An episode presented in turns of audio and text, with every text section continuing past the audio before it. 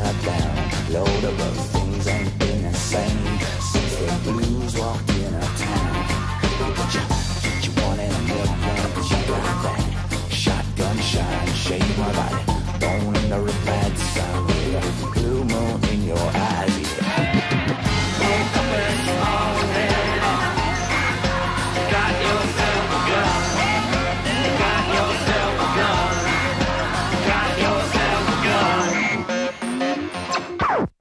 Hello, and welcome to another episode of Fandomentals, the podcast that explores pop culture one conversation at a time.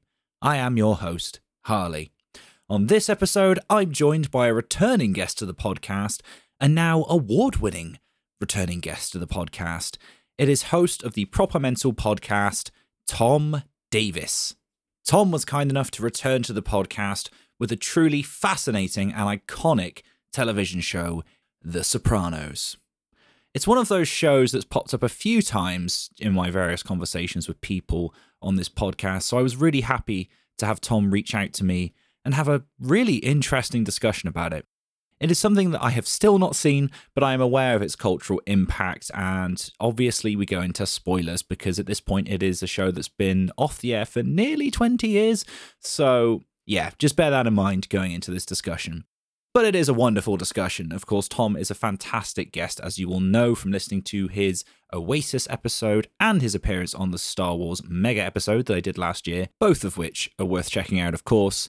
It really is a wonderful conversation that I get to have with Tom once again on this podcast. We dive into the characters, into the setting, the controversial ending, the impact and legacy that it's had, and so much more. So, without further ado, let's get to it. This is The Sopranos with Tom Davies.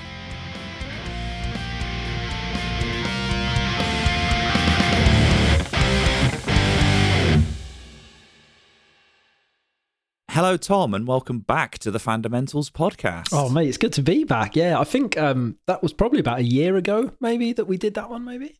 It was, yeah. Last time you were here, you were talking about Oasis, and you were not yet an award-winning podcast, but now you are. Now you are. You're here as an award-winning podcast. so Now it's really I good to have you back on. Yeah. Oh, mate, yeah, thank you. You know, maybe it was talking about Oasis that gave me that little push, push over the edge. Maybe, Yeah. maybe. I'm just glad you've you've uh, stepped down from those heights to to grace me with your presence once more. mate, not at all. Not at all. It's good, and and you're here with a, another really interesting topic, one that I've wanted to talk to, to people about, um, and that is The Sopranos. Now, I'm going to say up top, I have not seen this, Wow. but it's it's on my list. There's a big long list of things I need to catch up with, but I'm more than aware of the premise, the characters, and even the very controversial ending, which I'm sure we'll get to. Um, so I just want to kick us off. Yeah, what was your introduction to this show? I suppose when it came out, it was kind of unmissable, really. I think it was about Okay. 99 it came out, but I don't know if it came to Yeah. the UK in that year or not. Um, Hmm. And it would have been like terrestrial telly. So 99, I would have been uh, 18, 19, something like that. And that's like, Yeah. that's a good age to be interested in. I'd probably not long discovered like Goodfellas and Casino and, uh, you know, watching uh, The Godfather and probably having a bit of a, like a gangster phase.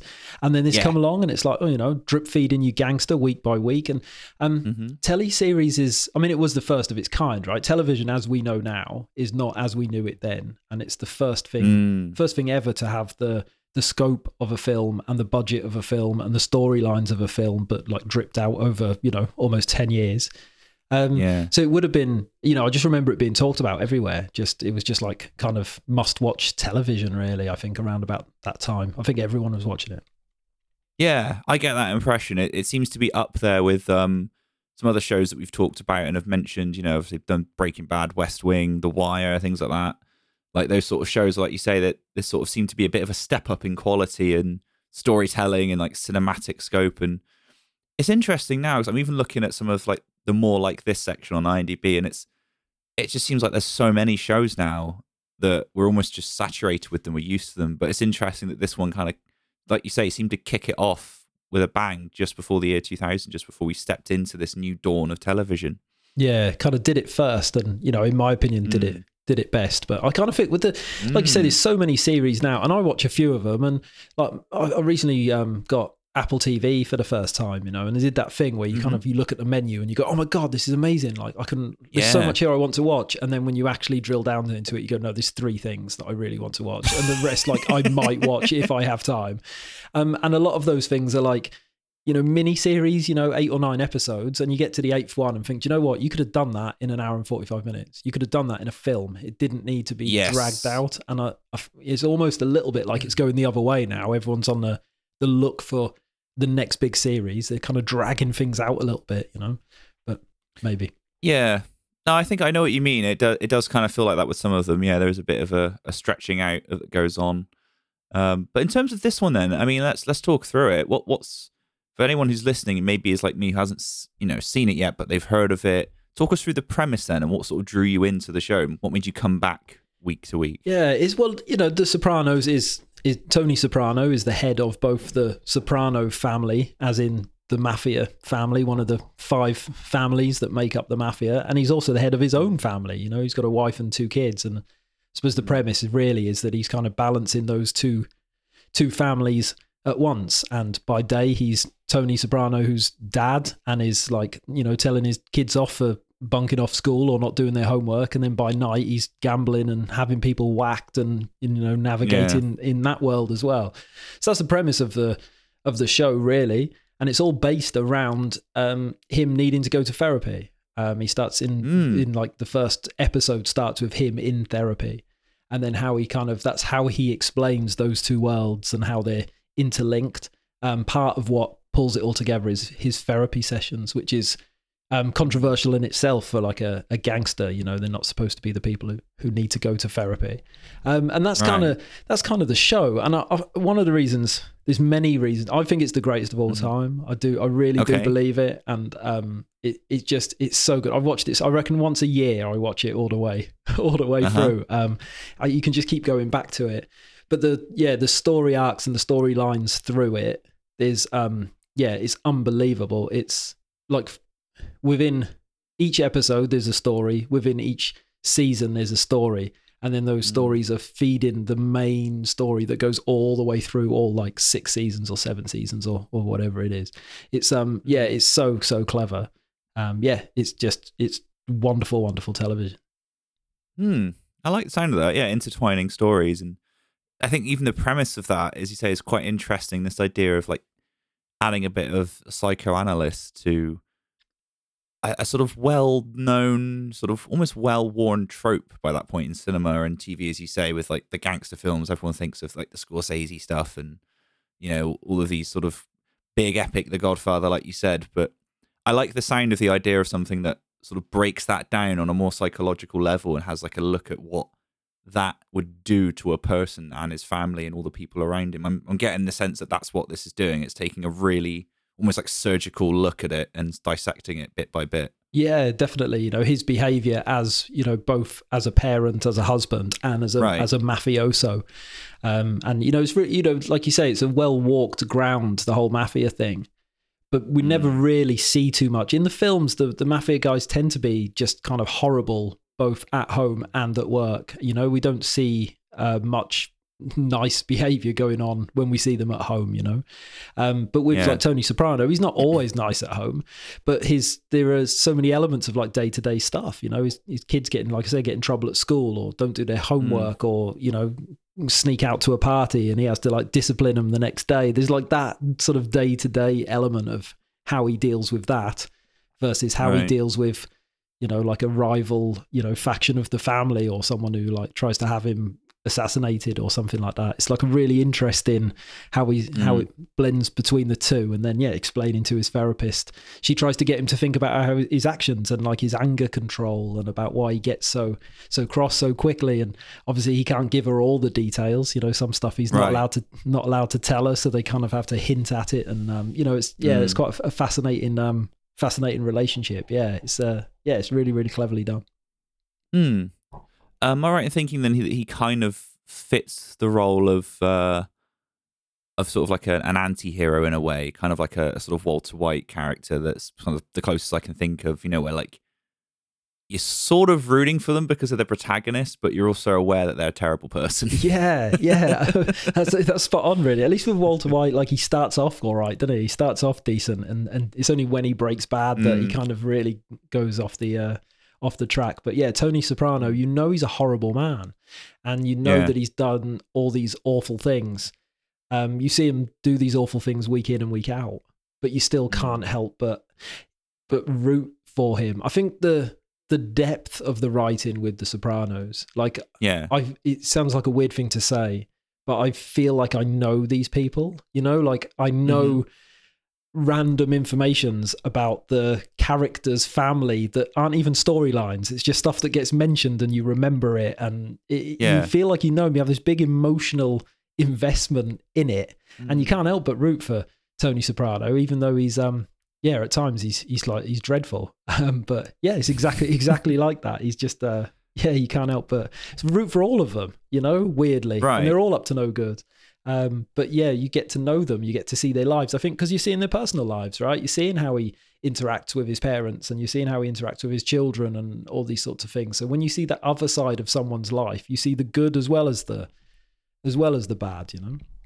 Yeah, and I suppose given that as well the setting of it being in a therapist's office, there's a certain level of I would say vulnerability and intimacy that comes with that, and as an audience member, you being let in on that, I think would would go a long way, right, to helping you to kind of in a way, I suppose, empathize with the character at times. Yeah, yeah, definitely. And you know, all that behavior, you can't just choose to be the sort of person that, you know, I don't know, shoots other people and sells drugs and all that. You know, Yeah. like you there has to be reasons why and you kind of you learn a lot about his parents and his upbringing and all that sort of stuff along the way as well. And you can't help but, Mm. you know, it's that whole product of your environment thing, I suppose. You can't help but um, have compassion for you know someone who is is brought up in that life and didn't really have any choice and then has kind of like got to a certain you know certain point where they're being forced to question some of it because they're having panic attacks Mm. when normally they wouldn't Yeah. be questioning it at all and uh, yeah it's, i suppose that's a really interesting uh, really interesting take on it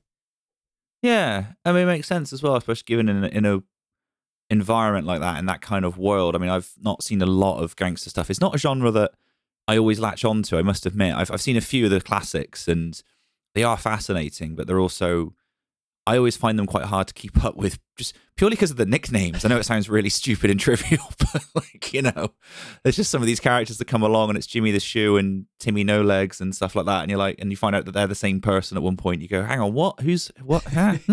Yeah but maybe that's just my cultural ignorance. I don't know, but no it's that um you see and there's the scene in donnie brasco where they type it he's typing up on the um typewriter about all um al pacino's nicknames and there's about 20 of them he's like aka Right. lefty aka you know Yeah. horse leg aka this aka that they've all got 100 names each yeah yeah. But something that does stand out to me, and I, you know, I'm thinking now of something like The Godfather, for example, as perhaps a point of reference for me is the paranoia, as you say, that comes with being on top of always looking over your shoulder because you're in a criminal society. You're surrounded by people who are just as twisted and and you know morally bankrupt as you are. And even though it's all through the lens of family, right? That's the thing you hear a lot in these these kinds of settings. Is it's everyone's a family, either physically or metaphorically. They're still backstabbing one another. There's still all this going on. And I'm, I'm am I right in thinking that that's a show? That's something, sorry, that this show explores and the the impact that it not only has on him, but perhaps on other characters as well of being in this position of power and having all of that, but not knowing who you can trust. yeah What that's the sort of toll that would take on you. Yeah, definitely. So there's like there's you know there is the the five families and they're all kind of like working together, but also like trying to stitch each other up and steal territory and make more money. And then Yeah. there's the interfamily stuff. So Tony Soprano's got his crew, and within that crew, there's people that kind of want to you know would stab him in the back at any opportunity and you know that Yeah. that changes depending on what's going on you know he makes one ruling in someone's favor and then the other guy then hates him you know that's really unstable unstable ground. And then, of course, he's got the feds, right? So he's got the FBI following him everywhere he goes, bugging his house and um, like flipping guys as well. So he doesn't know who's a rat and who's not a rat, and there's all that sort of stuff going on. So yeah, he's getting it from all angles, man. It's uh, you wouldn't want to be, you wouldn't want to be uh, at the top of that, at the top of that heap. You know, you wouldn't want to be the king. No. No, that's the thing. I kind of like crime dramas and things that explore that, that are quite realistic in terms of yeah the impact that it would have on a human being. That, as you say, all that money and power and all of all of that that you you could easily idolize and sort of take away the wrong lessons from. I like shows that explore that. That's that's one of the reasons why I loved Breaking Bad so much. Is yeah, it looked it took a I think a really serious look at the impact on someone's humanity. You know, going down that dark road of becoming a someone who sells drugs for a living. And I imagine this is very similar. It's yeah, like you say, the kind of life that he has to lead, the impact that will have on his family, on his on his psyche, you know, on his humanity, all of that. Yeah, yeah, very much so. And like because you get to know the characters so well along the way, it really adds to Yeah. that. You know, when you know when a, a very well known kid in the early couple of seasons, um, one of his like his best friends that he came up with um, turns out to be a rat. And there's all the you know that that takes about something I love about the Sopranos is they'll they'll mention something and then it won't come back for a couple of seasons. You know, it's so slow burn Right. Um, or the a storyline will just kind of go away, you know, and, Yeah. and you, you forget about it because you're thinking about all the other storylines, and then it'll just come back around and catch you by surprise. And this whole story is is basically his best friend is called Big Pussy Bonpensiero, and um, Mhm. and yeah, and he gets flipped, and at first they're not sure, you know, has he flipped or not, and then he goes missing. And then he comes Mhm. back, but he's got a really good excuse for going missing, and they're not sure, and they Mhm. just can't decide, and they're, uh, you know, he's trying to like rat on them, and they're trying to suss him out, and it's his best mate, and he doesn't want to believe it, and uh, you know, there's all Mm. like, um, but yeah, you know, that they're his childhood friends, you know, so he like grew up with this guy, and then this guy's flipped on him, and um, yeah, that Mm. kind of you feel like you know these characters really, really well. So when when Tony gets betrayed, you kind of you feel it, man, and you shouldn't because like you know they all deserve to get caught because they're doing horrible things, but Yeah.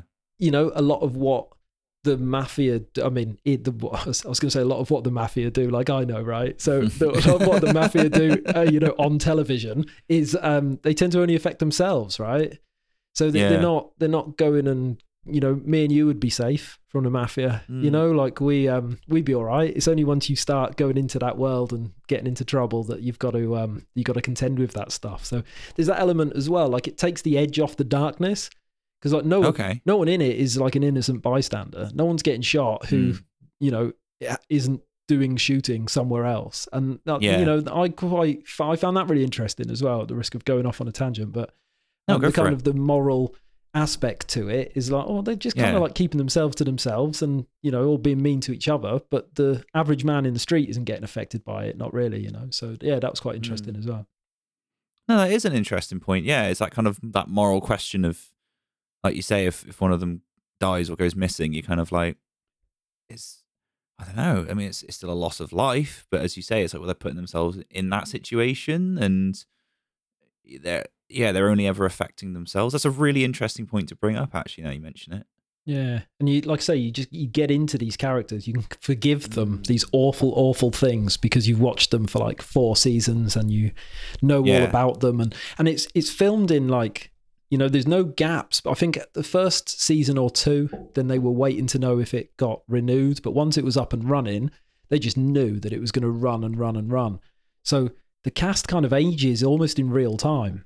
You know, so that's like Mm. that's it draws you in more. So like the Soprano children are children in series one, but like by the end they're adults, they're grown ups, and you've watched them do all the be children, and then you've watched them do all the stupid teenage stuff, and then you've watched them become young adults, and you kind of and that's same for everyone in it. The old people Mm. who are old in season one are really old, you know, if they make it to the last season.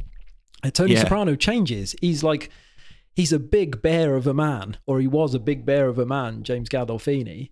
But he's not Mm. that big in season one. But like by the end, he's massive. He's just this big, strong, huge dude, Mm. you know. And uh, yeah, you kind of watch him grow into the because he's not the boss when it starts, right? So by Right. the time he is the boss and he's the the top, you know, you kind of you watch him change. You watch him get bigger and angrier and it, everything that comes with it. And yeah, yeah, I think the fact that it's filmed all the way through as well that it, it gives you that personal connection because you feel like you're watching these people grow and change and develop into life. Hmm. So how does it sort of impact family then? 'Cause I'm I'm just looking at the cast list here. So obviously, I, don't really have much of an idea of who's who. Other than I can see there's a couple of people with the same name, Soprano. So I'm going to guess that's wife, son, and daughter in, in what I'm looking at here. Yeah, that's the main household. Yeah, Main household, yeah. yeah, and then there's his mum and his uncle. Um, yeah. Okay. Yeah. So that's kind of like, yeah, his uncle is always, uh, see, he's got this really weird, so in like really early on, like his mum tries to have him whacked, but Right, his own, okay. his own mum, but she doesn't come out and say it. She kind of hints at it and gets, because he falls out with Uncle Junior, right? Because basically it's, uh, he, the, who the boss of the family is a guy called Jackie Aprile, and he dies from cancer and Junior is Junior's like a lot old. Jackie Aprile was Tony's best friend coming up, and Uncle Junior kind of got skipped over as being the boss. So when Jackie Aprile dies, Junior should be next in line, but they don't trust Right. him because by this time he's old. He's making very bad decisions. He's not good for business.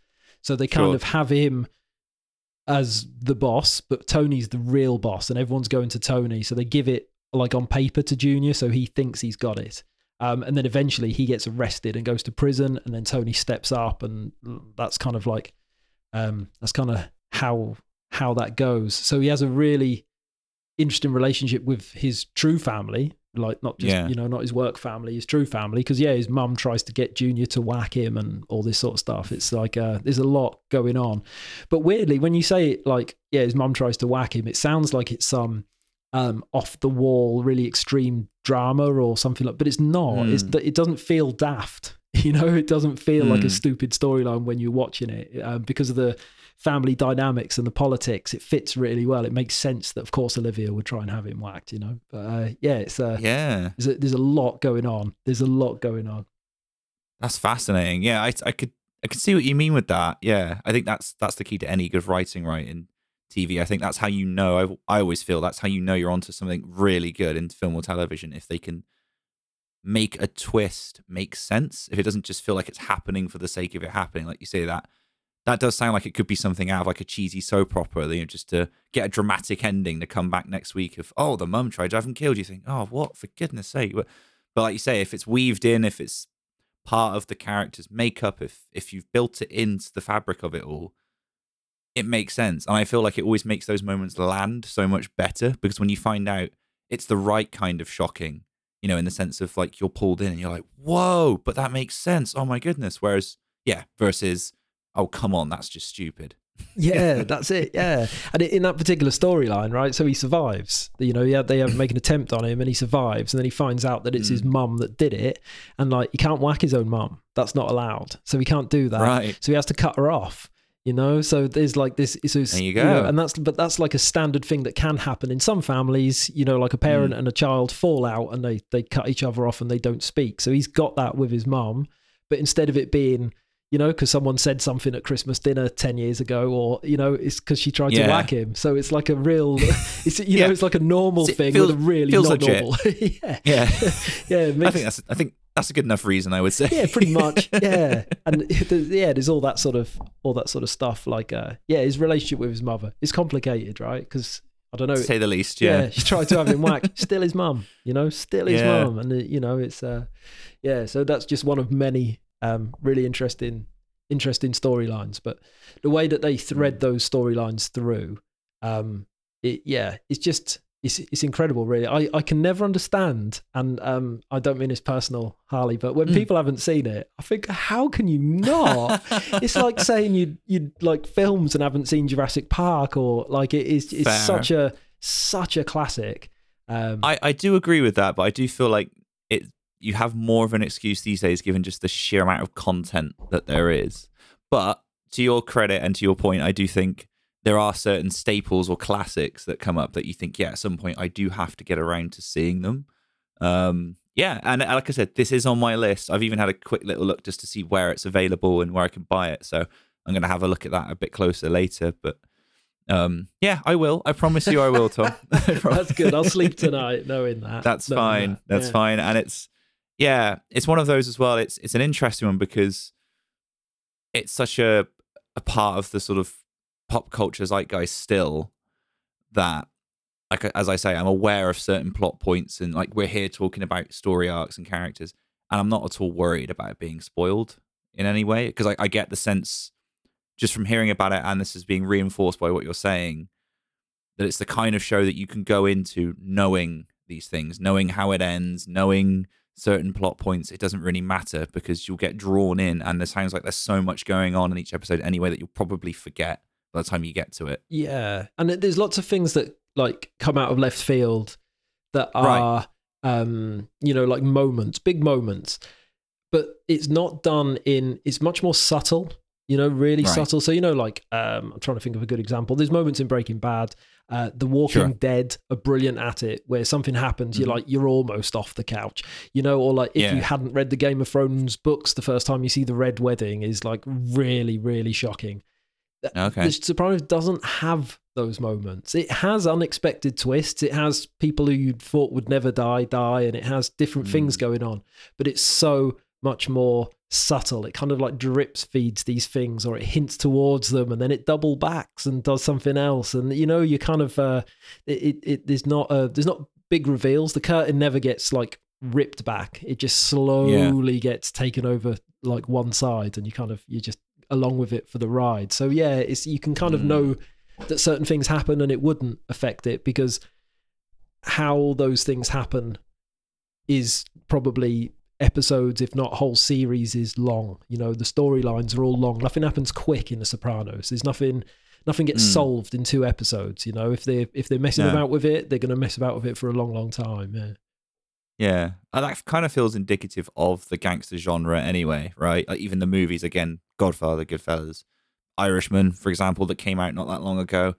These movies are long, really long. Yeah. it's kind of for a reason, as you say. There's often a lot of into politics and families, things going on that are subtle, and you have to pay attention. So that makes sense that would happen across this series. Yeah, yeah, definitely. It's well done, and they they like bleed people in, and I really like that. You know, um, Mm. I don't know if you're a, a Walking Dead fan at all, Harley, but Not at all. Oh, right. no. So in The Walking Dead, you can always tell who's going to get eaten in that episode because there's someone Right. you've never seen before Right, has yeah, a yeah. conversation with the main Yeah. character, and you go, "Cool, you're Yeah. here just to get eaten You're today." gonna- you're- So- you're gonna die. Yeah, something Yeah. you know I've never seen you Yeah. before. I've been watching it for eight years, but um, like in It's the the Star Trek red shirt thing, isn't it? yeah, that's it. You just know that that's the person. Yeah.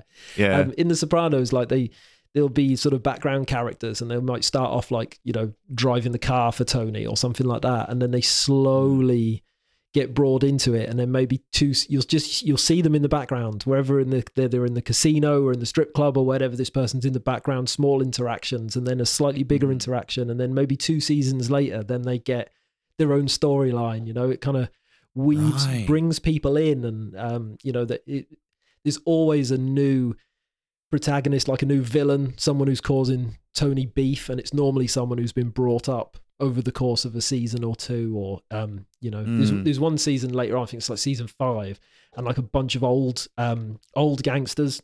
They all get let out of prison at once on some sort of like law change or something, so they all come out.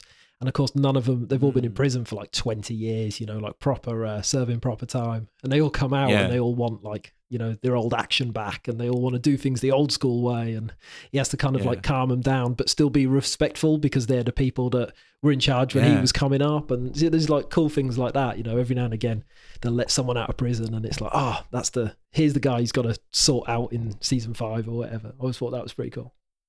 Yeah, that is that does sound quite cool. So it's almost, and I guess that means that then um each season's quite different by the sounds of it. There's sort of you mentioned earlier that there's like a bigger story that kind of threads through the entire thing. Is that right? Yeah, yeah. So I read the book. There's, I've got it in front of me here. Um, there's a book written Okay. by two of the cast that did a podcast about. They rewatched every episode, Oh, um, nice. and they yeah. interviewed um, everyone from other actors to the script writers to the casting agents to the wardrobe. They have like a real deep dive. They even had like David Chase who wrote it and conceptualized it and stuff. They had him on, all sorts. Mm. But they wrote a book about it, and in that book they talk about there's always at least three arcs going on in every in every episode. There's like the big picture, the middle picture, and the the picture you're watching. And um, a lot of it is yeah, Mm. a lot. I think I've said before, but a lot of it is slow burn. A lot of it you've got to you know you've got to pay attention for a long time to get the payoff that's that's coming.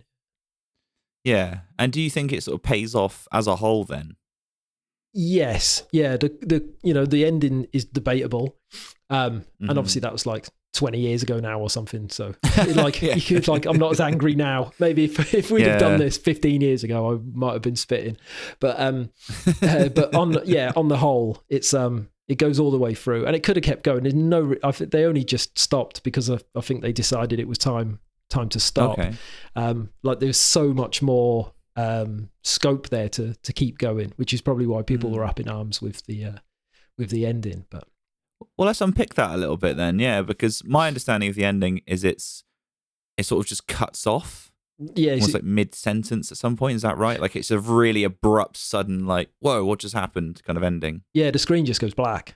yeah, that's it. It just like it just goes black, um, and they they build up to it. So in that season, uh, there's basically there's been a war, and all the way through it, even as far back as season one. Um, Jersey is the Soprano family from Jersey, and Johnny Sack from New York. They're kind of they're old school friends. They love each other, but they hate each other, and they kind Hmm. of there's lots of backstabbing and making back up, and all that. And that goes all the way through it, and then it slowly gets ramped up and ramped up more and more and more towards the end. Um, and they all end up uh, like a big war, and Tony has to go into hiding, and um, loads of main characters get whacked, and it's just this great big hmm. thing. And then they they win the war, they get to the end of it, and finally he's allowed out of hiding, and you think, oh, he's going to make it, you know, he's gonna he's going to hmm. survive, and a few of the core cast are still are still living, and you know all the rest of it, he's going to be all right. So he arranges to meet his family at a diner, and then it just it hypes the tension as they're going into this diner. So he sat there for the first time. He's got no protection with him. He hasn't got any people. He's there on his own. And then like his wife turns up, and then his son turns up, and his daughter can't park a car out the si- outside. And the camera's cut in between the three of them entering the restaurant. And then there's a really dodgy looking man who sat there and he's kind of looking over at Tony. And you think, oh, has he come out too soon? You know, has he come out Mm. from hiding too soon? Is that guy going to get him? And then, bomb, screen goes black. That's it. Done. Done. Wow. The end. Yeah. Nothing. It's like, uh, it's, it, it is literally like um, the power cable falls out of your telly, you know, like that, Yeah. that abrupt. There's no, no anything to it. The, there's a bell in the calf. And every time someone Yeah. comes in or comes out, the bell rings and he looks up. Mm. Um, Mm. And sometimes he looks up and it's just a person, and then he looks up and it's his wife, you know, and then he Mm. it rings again and he looks up and where his daughter comes out after parking the car. Because at first I was thinking like, is she going to get shot in the car? Because it keeps Mm. going back to her, keeps going back to her doing this reverse park, and she can't get the car in. Um, and then the bell goes, which would be his daughter Meadow walking in, and that's when it just all goes all goes black. Um, there's a lot of different Mm. theories about it. You know, Yeah, I've heard one that suggests that that was him being assassinated. Mm.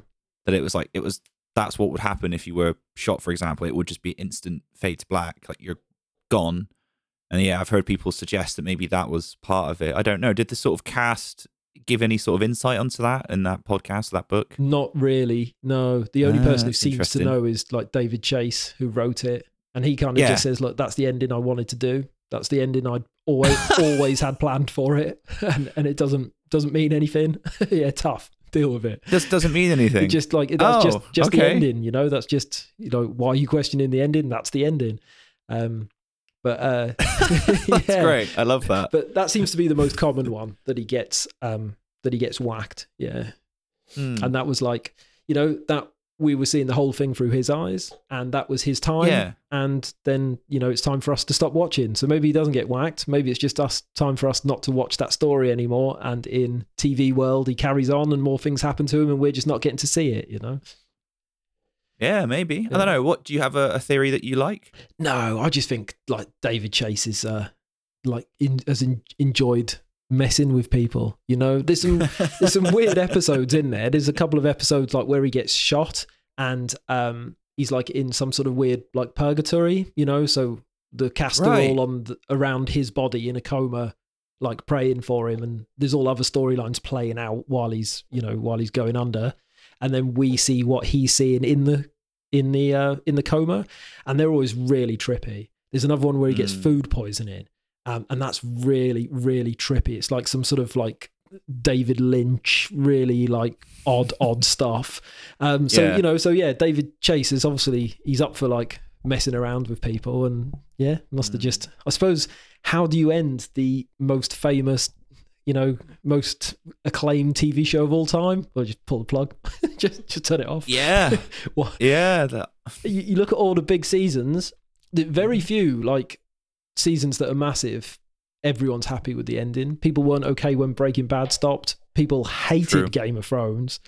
Um, How that finished up. So it's like, why, why bother? Just, just turn it off.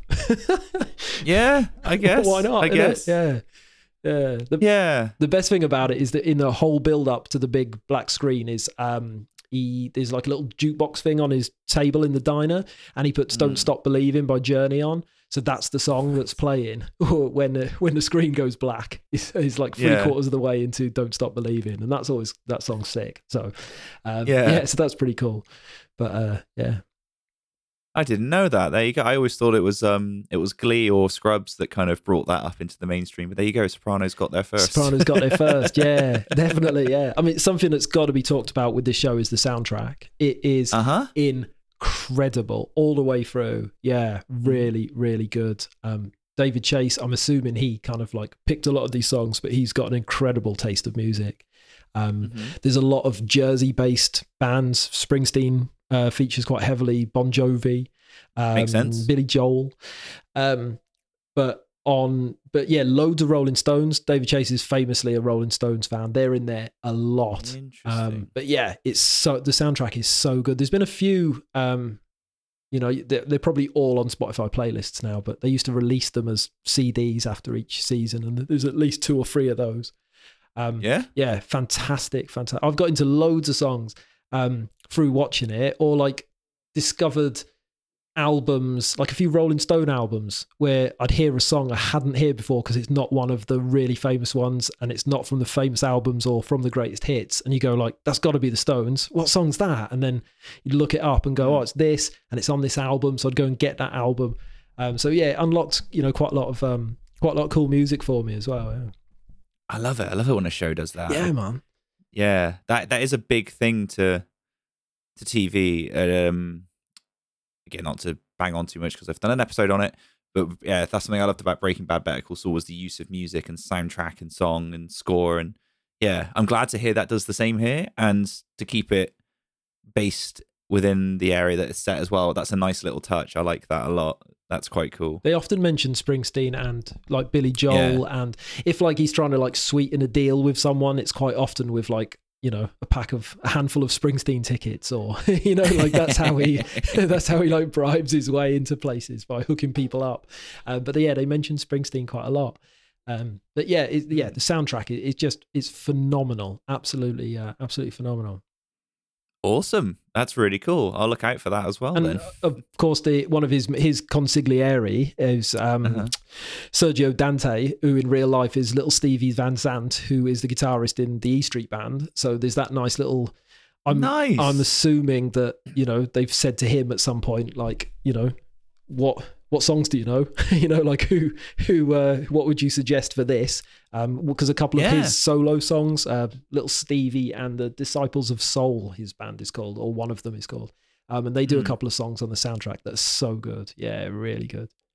That's awesome. Um, speaking of the cast, is there any other characters that kind of stand out to you then as I'm just looking through this list here? Yeah, there's it. Most of the if you've watched any gangster movie or any film that features like Italian Americans, you'll know half of them. Like once you've seen Yeah. Sopranos, you'll watch Goodfellas and like all the they're all in there somewhere. And I'm you just know, having a look. there's loads of them. Michael uh, Imperioli? Yeah. think I've got So you know him. He- He's um he- most recently he's been in um White Lotus season two. He was the the I've, lead in I've that. heard that's really good. Yeah. Yeah. Yeah, so he was like one of the main people in that. But he's done all sorts, Michael Imperioli. He's probably my favorite character in The Sopranos. So he's Tony's cousin.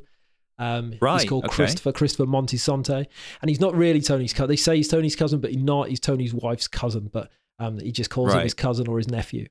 And in season one, Christopher is like he's young. He's a he's like wears a, a tracksuit. He's really like trigger happy, and he does too much coke, and he gets in trouble because he sticks up the wrong lorries, and he's just like a little bit out of control. And then slowly, as the seasons go on, he grows up, and by about season three or four, he gets made, and then he's like, you know, so you see him get made, and then he's in a suit, and he's, you know, he's much smarter, and uh, then he gets given like his own crew, and you know, he kind of works his way up through the mafiosa ranks. Um, and Yeah. Tony is Tony says to him at one point, like, "You, when I go, you're taking over from me. That's what I'm building for you." Um, but he's a really cool character because he, like, you just see that progression with him, or he doesn't quite make it to the end. Spoiler alert! But um, how he goes is is a stunning bit of television and uh yeah but watching his progression through the ranks of the mafia is really sick man it's really cool yeah Fascinating. Yeah. So I do recognize him a few things. So I'll keep an eye out for that. I'm just having a little flick through here. Yeah, I do recognize some of these guys actually now that you mention it. you'll have seen loads of them i mean steve buscemi's in it um Oh, yeah. Yeah. So he- That's cool. he directed a few episodes and then i think from there went on to star in a bunch he does like a whole season he's tony's um he's called uh tony blundetto so there's tony soprano and tony blundetto and they're cousins and they come up together Mm. Um, and the story is they they went to do a job, and um, Tony Soprano doesn't go, and it turns out because he had his first panic attack, that's why he didn't go on the job. But his cousin did Right. it without him, and ended up like doing twenty years in prison or something like that. Um, and it's Right, yeah, okay. and it's his cousin that kind of kickstarts the big war that finishes it all inadvertently. So again, that's another one of those storylines. It starts off as one thing, and you know his cousin comes out of prison, and it's all about you know he he told everyone he got food poisoning, but he didn't. He had a panic attack, and it's great to have his cousin back, and his cousin wants to go straight, and he wants him to rejoin the mafia, and there's all this this thing going on, and then along that way, that cousin then goes on to do something that triggers mm. this whole turn of events that ultimately leads to like the show ending but you wouldn't know that when it was happening at season five you know it's uh it's one of those long long played out things but yeah steve buscemi's in it um i can't think of the guy's name who plays ralphie um but you'll definitely know him he's done loads of um is it joe pantoliano yes. yeah so he That is exactly right. so if you click here. on him you'll notice him he's been in you'll recognize him he's been in all sorts of uh Oh, yeah. all sorts Um, of I things. know. I think I reckon. Yeah, he's. I know him as Cypher from The Matrix. Yeah, exactly yeah exactly Um, that yeah that was the and be the amongst a whole other things, as you say. Um, just one of those really consistent actors in Hollywood, just always around, does great stuff. That's cool. Yeah, That's cool. I like that. And there's one of um the guy who's just I can't remember his um Paulie Walnuts. I can't remember his real name. See, that's how I Uh, feel like I know him. I know all their actual their cast names, but I don't know Tony. Sirico. Tony Sirico, yeah. So he's Yeah. just passed away. Um, Oh yeah, yeah. but he is like um he's got ties or he had ties to the real mafia. And he was kind of known, even though he did bits of acting. This is all in the in the book. Um, Mhm. but he had, yeah, he was known for being a bit of a a bit of a character. And when they went to get him in the show, when they said, "Oh, do you want Yeah. to come in the show?" He said, "I'll only do it if my character is never a rat," because Oh, because he had like one foot in that world, and a rat is the worst thing that you can be. He wouldn't even Yeah. like pretend to be one for loads of money on television. So that was so Wow. Paulie Walnuts is never a, a rat for that for that reason. So yeah, I always thought that was like an interesting little uh, little little tidbit. Yeah, but I think a few of the cast had um, not not maybe as into that world as him, but had like family members or acquaintances, or you know, someone had an uncle who was apparently made, and there's lots of little ties to the actual, you know, the actual the real the real mafia. But yeah, I always liked that story about Paulie Walnuts. He was that much of a badass that he couldn't even be a rat, but Yeah. pretend. You know, that was really cool. yeah. That kind of makes sense, I guess. Like you say, I'm aware of that being a, a huge issue for for the uh, yeah for that world, which which makes sense. Makes sense. You know. Yeah. Don't want that label. Don't want to be falsely accused of uh, of doing that. Yeah.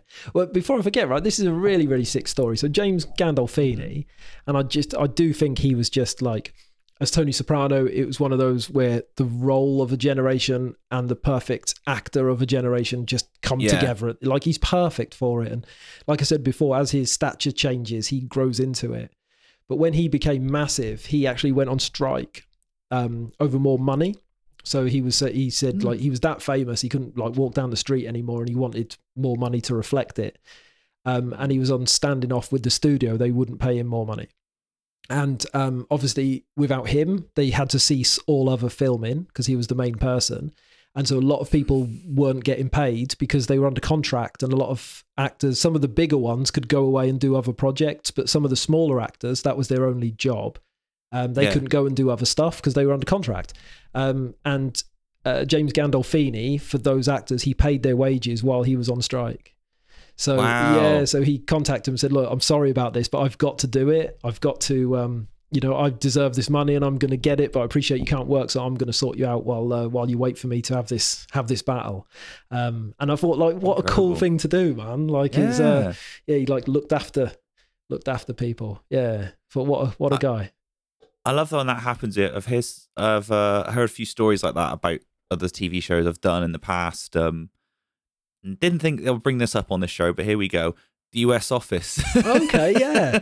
is one that has a similar story apparently, where there was a writer's strike issue, and because half the crew were writers, or half the cast were writers as well as being actors on the show, um, everybody else chipped in, and at the time, uh, Steve Carell, obviously being the big lead actor, took a same approach of just like, okay, well, I'm not coming in then. I had the same thing of the studio going, you're going to have to. He's like, no, I don't.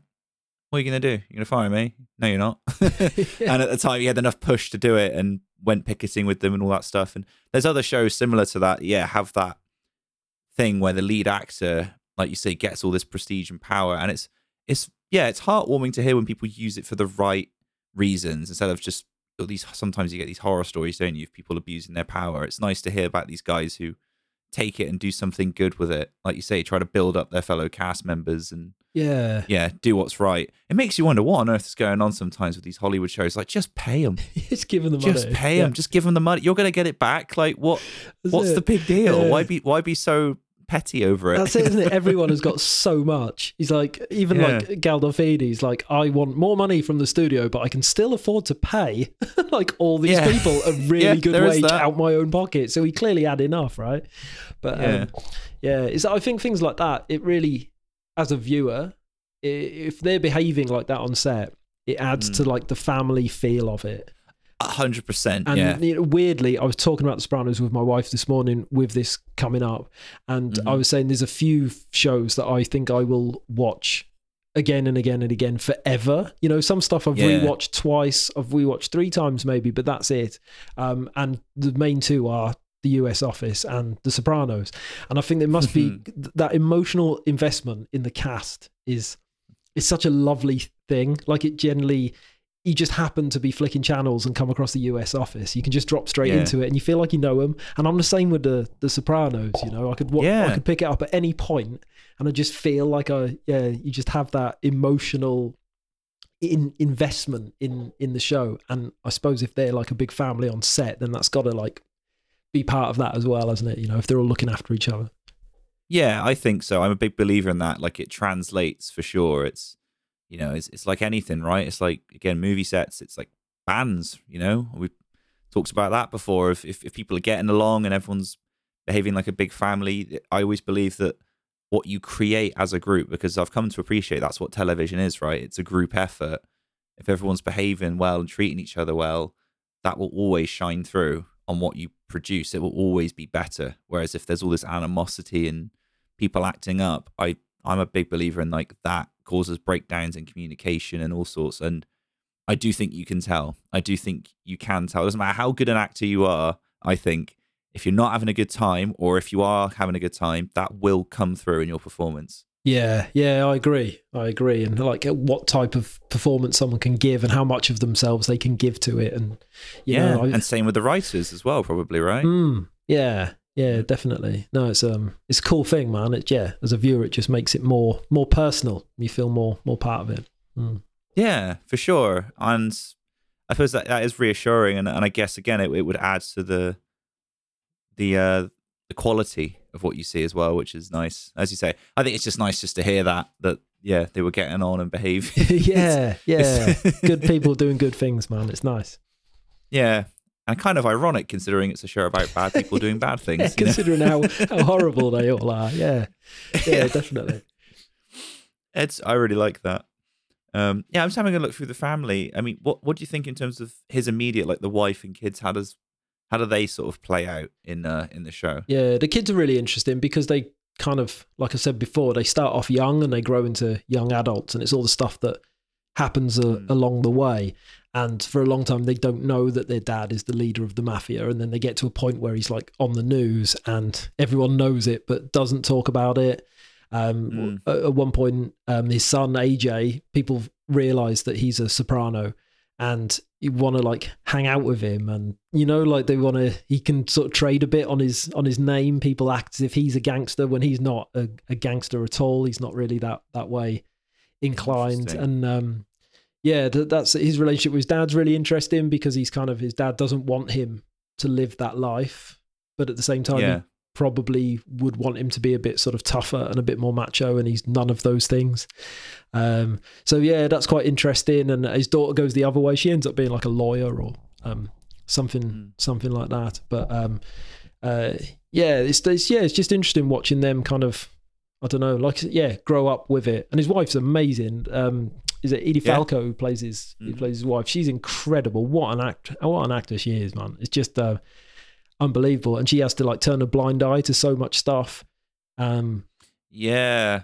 you know, Yeah, I was gonna say, I, bet she does have to do, yeah, a lot of that as somebody who's probably got to balance those two worlds. You know. Yeah, there's a there's a lot of her storylines involve guilt because she um Hmm. uh you know she lives in a big house and she has lots of money and she does whatever she wants, but then she turns a blind eye to where that money comes from, you know, and there's a lot of storylines uh where her loyalty gets gets tested, you know, or like in a in a couple of seasons she like nearly has an affair or does have a bit of an affair, and then there's Hmm. like you know, you there's this. I mean, you know, that's not a nice situation to be in, right? But there's one thing having an Mm. affair with someone. There's another thing having an affair when the husband's the head of the New Jersey mafia. You know, it's like that kind of like plays into it as well. And so there's a few interesting storylines there. I suppose she's the link to the more domestic side of uh, of his life through Carmela. Yeah, you're a wonderful, wonderful um, actor. She's incredible. Yeah. Yeah, I was just having a little flick through IMDb. I just realised I was thinking, what do I recognise her face? Avatar. the way Ah, of water. yeah, yeah. She's in it for like two seconds, but I was like, oh yeah, that's where I knew her from.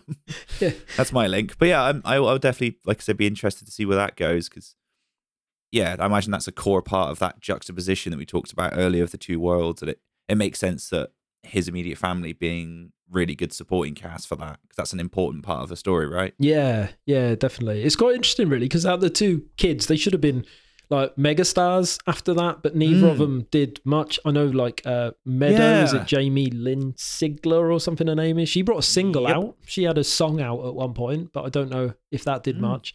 And his son, who the guy um, Robert Iller, is it something like that? Robert something. Yes. Yeah, who plays um, AJ. I think at one point he was like a professional poker player or something like that. But neither of them are, are doing much Wow. in the in the acting world. Um, you'd think that would have set them up quite nicely, really. Sort of ten years on The Sopranos, but Yeah, and then I sometimes wonder as well with some people they have such a huge role like that at quite a young age.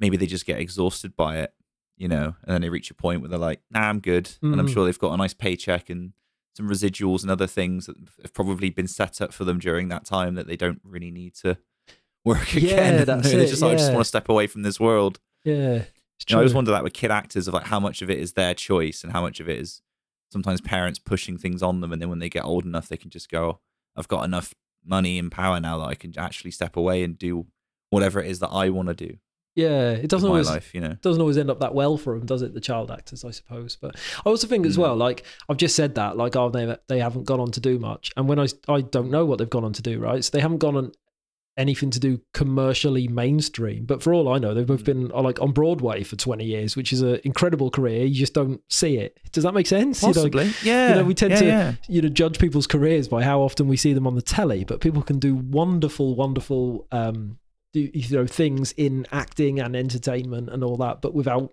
you know just because i doesn't see them doesn't mean you know i watch a lot of telly but uh, you know i you know i don't know everyone that's doing everything out there right No, it's true. I mean, I've I've had a look, and um, she seems to be consistently working in sort of TV shows in various capacities. It looks like, and that's the thing in yeah, america for him, I, there's not much in america here. so many but then channels You never know. Again, like you said, so many channels so many shows yeah, people have like there's people out in America who are like mega stars for being on TV, and we'd never have heard of them over here. It's a different um different ball ball game over there, isn't it? Right, exactly. You know, and there's probably other capacities that they might be involved with that maybe we don't know about. Maybe they go more into writing or directing things like that. I mean, one that immediately leaps to my mind is um, you know, Carrie Fisher. People might say, "Oh, she didn't do much after Star Wars. She was a script doctor."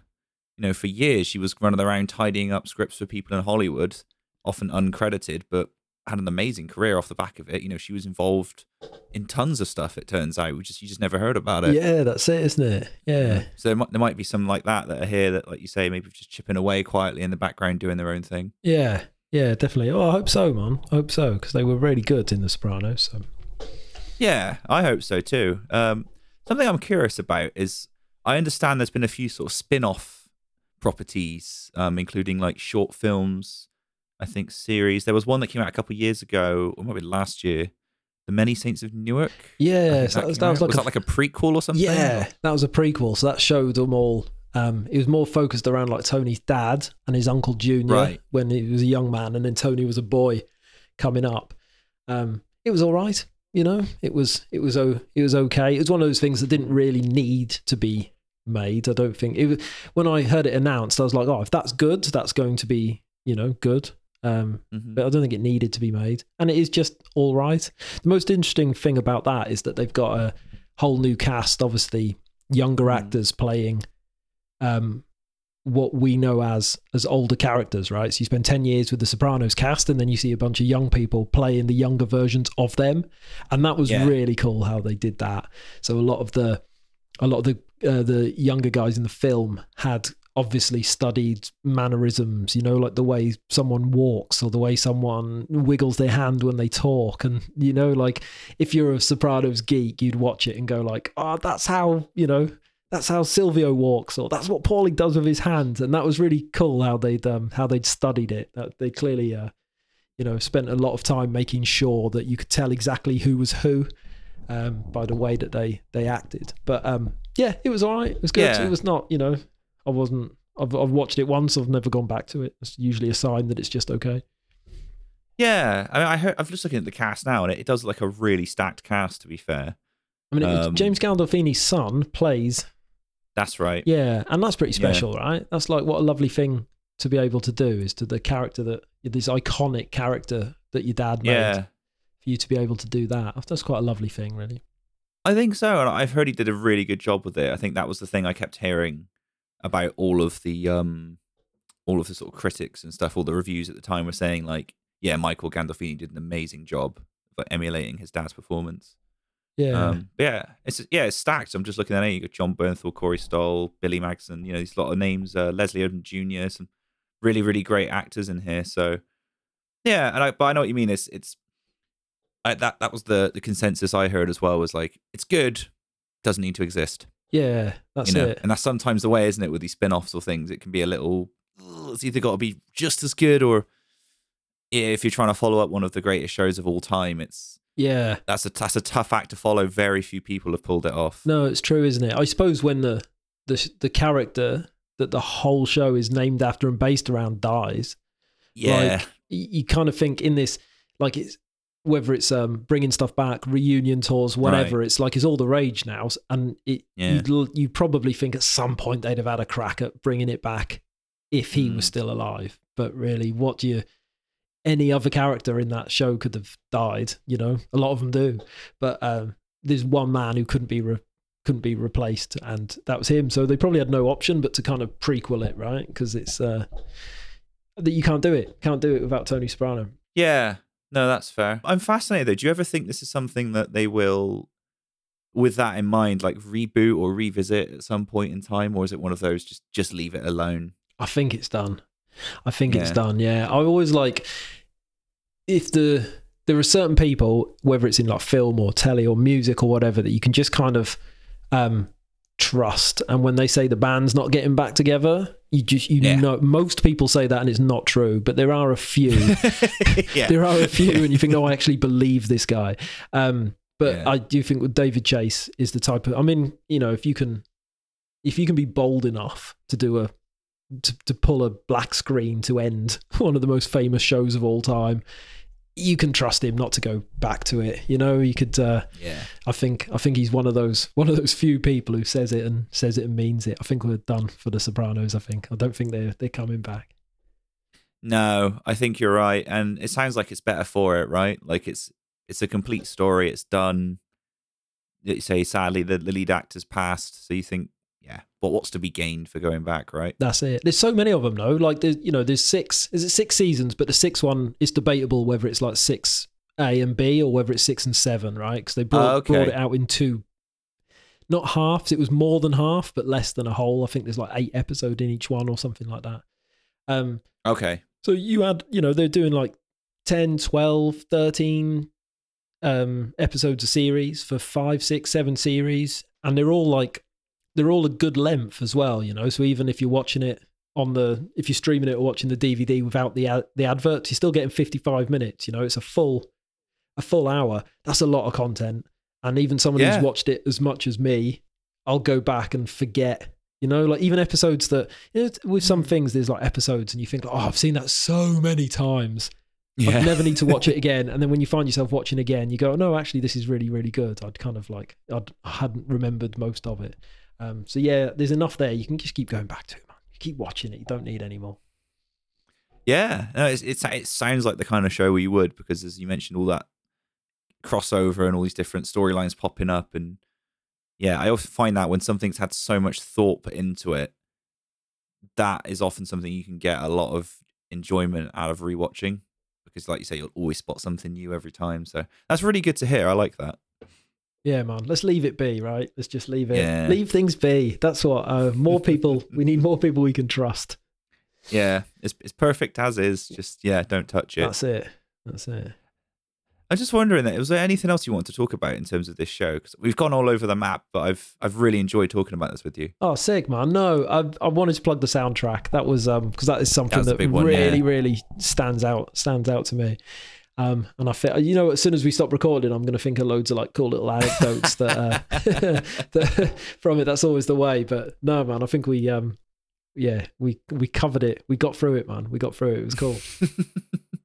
well, I appreciate your time and, and taking me through this. It's been a pleasure to speak with you again, Tom. So, I guess for the, the people listening, if they didn't hear your previous episodes, where can they find you and your wonderful podcast and what you do? Oh mate, well my podcast is called uh, Proper Mental, and it's all um, it's all about mental health and mental illness and mental well being, and you can get it wherever you get this one, wherever you get your podcast from. Mhm. You can find Proper Mental um, at Proper Mental Podcast on social media or propermentalpodcast.com. Nice, awesome. I'll put links into that uh, for people to go and check out. They should again award-winning people. Award You should go and check it yeah, I should have said that. I should have said my award winning mental health Yes, podcast yes. is uh, milk it, Tom. Milk it for all it's worth. That's it. but genuinely, yeah, I think it is a it's a fantastic show. I always learn a lot listening to it. You get some truly fascinating guests coming on with all sorts of experiences and expertise, and, and mental health is just one of those subjects, right? We we all need to educate ourselves on it, if, if it's not even just for our own sakes, perhaps for people we know or others around us. It's something I think you can never know too much about. So I'm glad that you're out there fighting the good fight and getting all these different points of view and things that we can learn from. So yeah, highly recommend people go and listen. Oh, mate, yeah, thank you. I, I really appreciate that. I always think it's important to say about mental health that we think when people are hmm. struggling with mental health or struggling with mental illness, we think that it it brings things in, right? We think that it puts stuff there that that wasn't there before, but that's not what mental illness is. You know, mental illness No. takes the stuff that we all experience, the same thoughts, the same feelings, the same emotions, and it just blows them up. And sometimes they're out of control, and sometimes we can't access them, and sometimes they're too big. But it's all stuff that's in you anyway. You know, it's a very Yeah. human experience. Um, Mm. So I think a lot of people can relate to the episodes even if they haven't experienced anything because it is essentially is just all it is the human experience and Yeah. yeah i'm glad you know i'm glad that you mentioned about the guests because there's a lot of mental health podcasts and i try my best to come at it a slightly different way and maybe Mm. shine a light on the people that don't get shined a light on and talk to the people that have a slightly different um outlook you know you, hear mental health podcast and people think oh i'm just going to be like recommending yoga and mindfulness and you know Right. talking Yeah, about yeah. all that stuff and there's a place for it and it's great but you ain't going to get that from my my podcast No, no, like I say, I always come away feeling like I've learned something or there's another area of life that I've never considered or someone else's experience, points of view, things like that. As I said, it's It's a really good listen. So yeah, I'll make sure people go and check that out. Oh, I'll be plugging it heavily in the outro. Mate, I appreciate it. Thank you very much. No worries, my pleasure. And there we have it. Thank you so much, Tom, for coming onto the podcast and sharing this truly unique and iconic television series with me. I hope you guys listening really enjoyed this episode. Please make sure that you go and check out the Proper Mental podcast. It is absolutely brilliant. As I said towards the end of the episode, there, it deals with a really important subject matter and just the caliber of guests that Tom gets on is nothing short of staggering, and it's just a really informative and fascinating listen. So make sure that you go and check that out. I've left links in the show notes for you to go and do so. Go give him a follow on all the social medias and say hi. I know that as an independent podcaster, he really does appreciate the support that you give him, especially for a podcast that deals with such an important subject matter. So once again, Proper Mental Podcast, go and check it out. Speaking of checking things out, I just want to say thank you very much for checking out this episode. If this is your first time here at Fandomentals, well, thank you very much for giving this a listen. There are over 70 odd episodes for you to go and check out. And if you are a regular listener, well, thank you again for the support because I really couldn't do it without you guys. If you would like to help the podcast grow and find even more people, then you can do a few simple things to help promote it. The first and most important one is just to tell somebody be it a family member, be it a friend, be it your therapist. I mean, I don't know if I would spend that much time on this podcast in therapy because there's more important things to talk about, but you get my point. Just really talk to people, let them know that you found this podcast and what you think of it, because really word of mouth is the best way to help it grow. You can, of course, head over to Twitter or Instagram and give it a share and a like and all that good stuff. Or you can head over to your favourite podcatcher and leave me a lovely five star review or rating. This really helps it to grow in the podcasting charts and to basically be recommended for people. I assume, I don't know, honestly, I'm not sure how algorithms work. All I know is that it helps, and every podcast I listen to says it, so it must be true. So, yeah, make sure you head over to your favorite podcatcher platform and do that. And if you have done so, please let me know so I can give you a big thank you on the next episode of the podcast. And finally, you can, of course, throw in a few pounds towards the podcast couple of ways of doing that. Head over to the Coffee Kofi page, donate directly to the podcast there, or you can head over to TeePublic and Redbubble to get yourself some rather lovely merchandise featuring the wonderful artwork designed by one Alex Jenkins. Alex's details are, of course, in the show notes if you'd like to go and hit him up for some graphic design work or buy his book. I learned the other day he has a book. It's a children's book, and you can find it via the website link that I have left in the show notes. And that just about does it from me. I'll be back next week with a brand new guest to the podcast, a guest that I have wanted basically from day one. I'm really, really pleased with how the conversation went. It's about a really unique and interesting sports topic, and it just feels like the perfect episode for the milestone that is the 80th episode of this podcast. So make sure you are here for that next week. Until then, Take good care of yourselves, have a great week, and I will see you all next time.